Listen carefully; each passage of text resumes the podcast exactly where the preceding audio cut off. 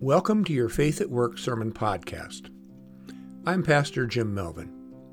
Each week, I try to provide Bible and faith based sermons that will be helpful to you in living a happy and faithful life. I come from a Christian perspective, but I respect and try to be relevant to people of any faith tradition and wherever they are in their faith journey. You are welcome here. This week's sermon is titled your private faith. Although Punxsutawney Phil recently declared that we're in for six more weeks of winter, we can be encouraged by the quickly lengthening days and the erratic weather, signs that spring is coming. The wild celebrations of Mardi Gras and the more religious rites of Ash Wednesday also trumpet the approach of Easter and a promise of new life. Easter is celebrated on the first Sunday after the first full moon after the vernal equinox. So, by definition, Easter ushers in spring. Ash Wednesday marks the official start of Lent, a six week period of fasting and self reflection that leads to Easter. For Christians, especially Roman Catholics, Ash Wednesday and Lent are crucial times for us to confront our sinful selves and to commit to living a new life. On Ash Wednesday, Christians around the world lined up at church altars to have ashes smeared on their foreheads to the ominous invocation, Remember you are dust, and to dust you shall return. In my years as a pastor, I've smeared a lot of ashes on a lot of foreheads and spoken those words many times, and it always affected me deeply. This is serious business. My Bible focus for today comes from Matthew 6. It's commonly read at Ash Wednesday services. That timing always struck me as odd, since the Bible verse seems to contradict the ash smearing ritual and the other practices of Lent. I've found that apparent contradictions, like this one, can often lead us to a deeper understanding of the Bible and our religious traditions, traditions and practices.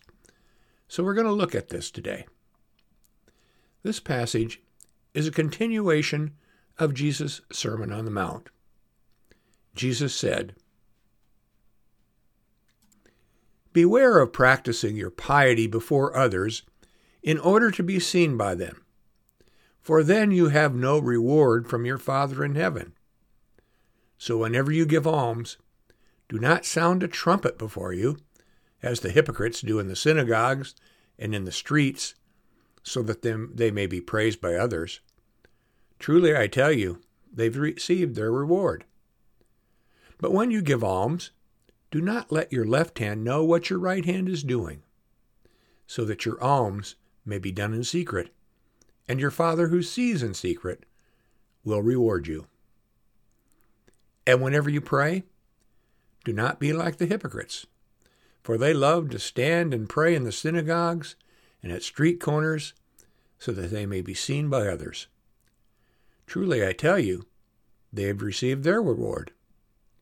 But whenever you pray, go into your room, shut the door, and pray to your Father who is in secret and your Father who sees in secret will reward you. And whenever you fast, do not look dismal like the hypocrites, for they disfigure their faces so as to show others that they're fasting. Truly I tell you, they have received their reward. But when you fast, put oil on your head and wash your face, so that your fasting may be seen not by others, but by your Father who is in secret. And your Father who sees in secret will reward you. Here ends the reading. The overall focus of this teaching is to avoid practicing your piety in public.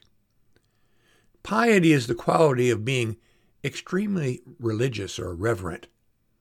We all know people who worship regularly, pray ceaselessly, and live squeaky clean lives. While pious people set a good example for others, We often accuse them, perhaps out of jealousy, of being phony. I've heard people say with an ironic twist in their voice, she's just so pious. Jesus, however, is not condemning piety. He's condemning the outward show of piety for the sake of our own status or egos. Jesus gives three examples where we could possibly exhibit our piety in almsgiving or charity, in prayer, and in fasting. From the perspective of the Christian, and most other religions I can think of, all three are virtues. We should seek ways to give to those who are in need. That can be through our place of worship or through secular charities. Prayer as a way of communicating with and thanks to God is essential to a life of faith. And the last example, fasting, receives less attention among modern Christians, but intentionally deny ourselves on occasion can help us empathize with those who do not have enough. Martin Luther said, Fasting and other outward preparations may serve a good purpose in preparing ourselves to receive the Lord's Supper. But the best preparation, he said, is believing Jesus' words. Fasting prior to the Lord's Supper or any time can be a beneficial practice, but there is no substitute for faith. Jesus is not criticizing these acts of piety. He's drawing our attention to what's in our hearts and what's the motivation in these acts. During the Lenten season, for example, the smearing of ashes on our forehead isn't the point. It's what's going on inside of us that matters. Lent is a good time for giving, praying, and fasting. But all of these are worthless if any of them are done without looking inward. Let's begin by looking at giving alms or practicing charity. Giving to the poor is as universal as it is old. It was a practice of ancient Judaism and carried over to early Christianity. Almsgiving is one of the five pillars of Islam. And Eastern religions, such as Buddhism, also encourage giving and caring for the poor. Sharing part of what we have with those who have less seems to be a part of what it means to be human. This fundamental motivation has nothing to do with seeking anything in return.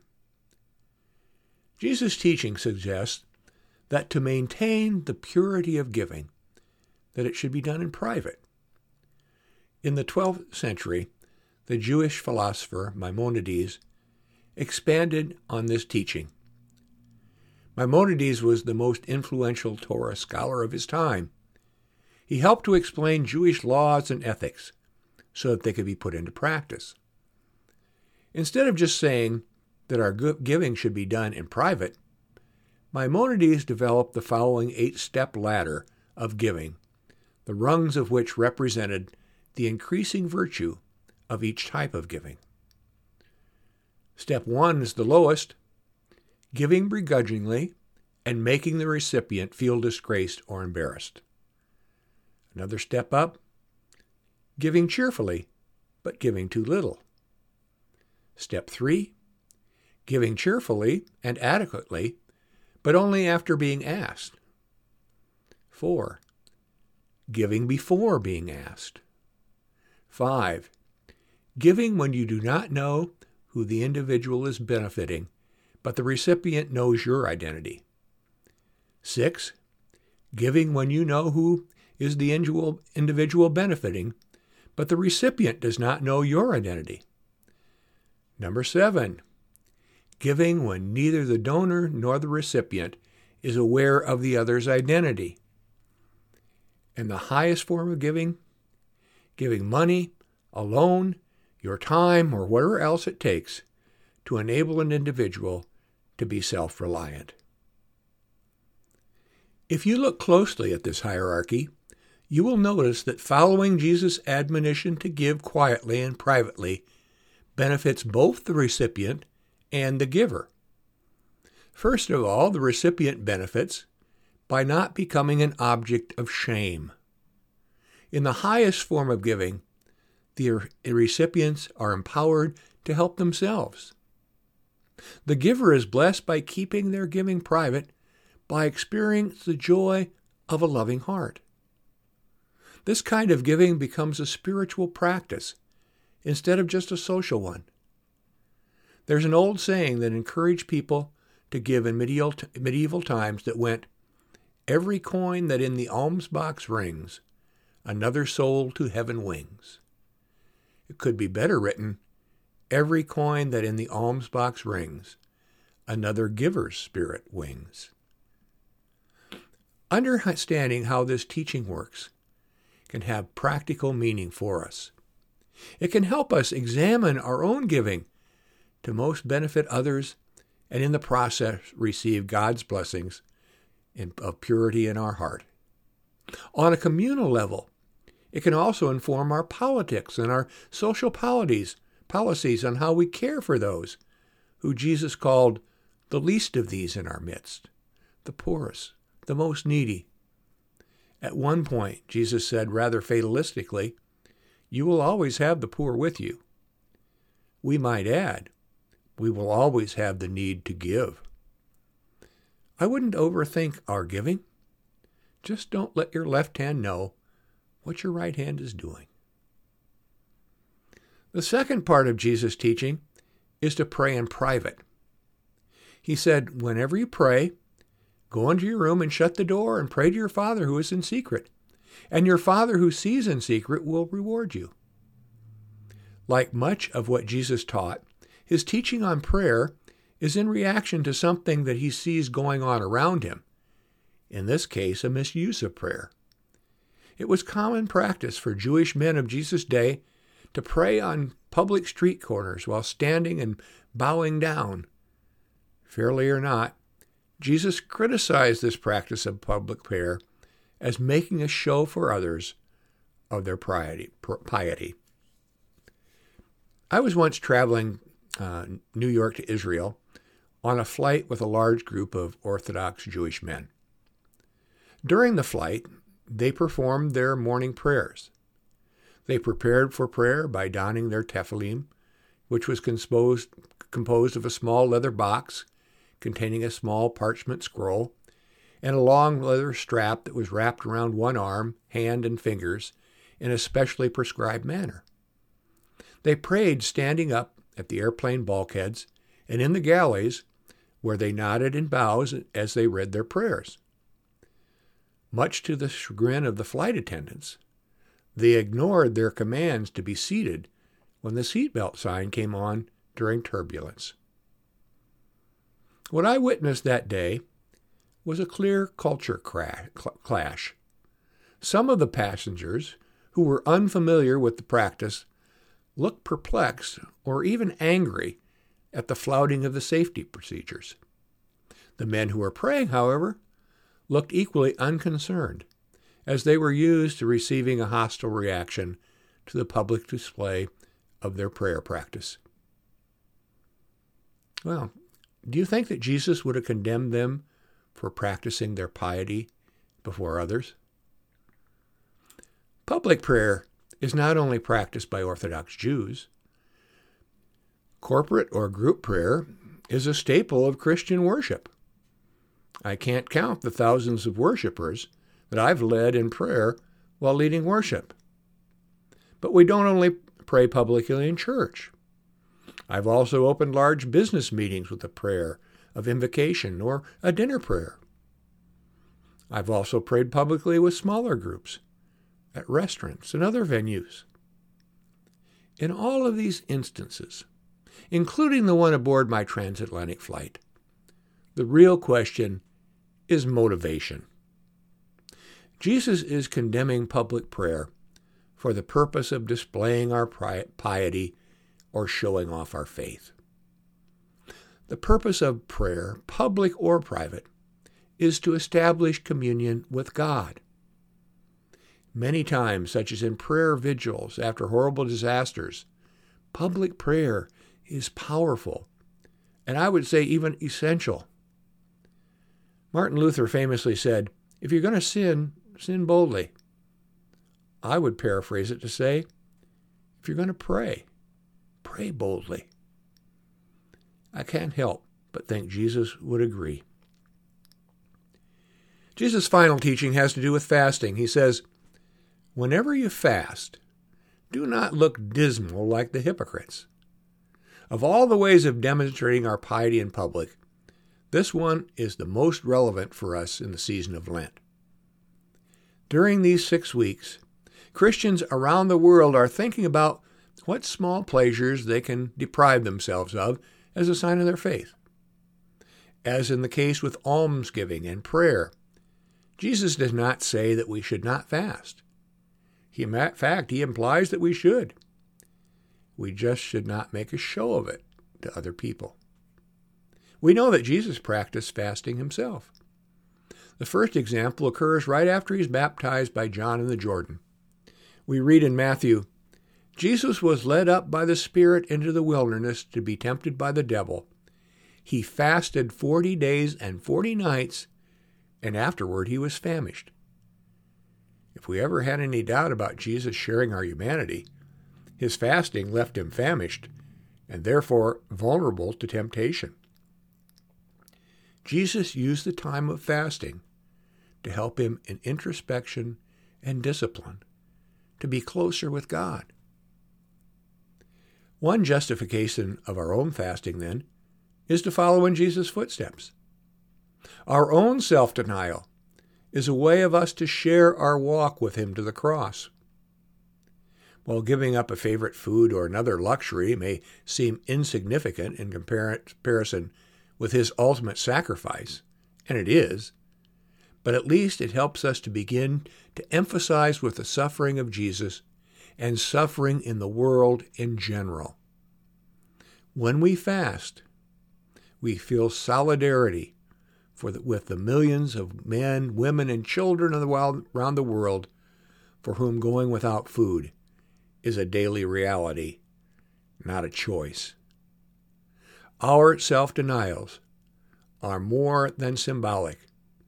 They are spiritual disciplines that change us from the inside out. When we deny ourselves something we enjoy, and which it isn't wrong to want, we are saying there is something more important in our lives than purely physical pleasure. If we fast because we're dieting for our health, it's because how we feel and look is more important. Fasting in Lent means that God is more important. If fasting is combined with almsgiving and prayer throughout Lent, our hearts will be in the right place. Lent is a special time to practice your private faith. It's not about showing off our wealth through giving, or make a sh- making a show of our praying, or by screwing up our faces to show how hungry we are from fasting. But taken together when performed with sincerity and pure motivation, this trifecta of spiritual disciplines can be a potent force in deepening our relationship with God. And as Jesus says, your Father who sees in secret will reward you. And when Easter comes, we will truly appreciate the gift of resurrection and true life. Amen. Thank you for joining me today. May God bless you and keep you. May God's face shine upon you. May God look upon you with favor and give you peace.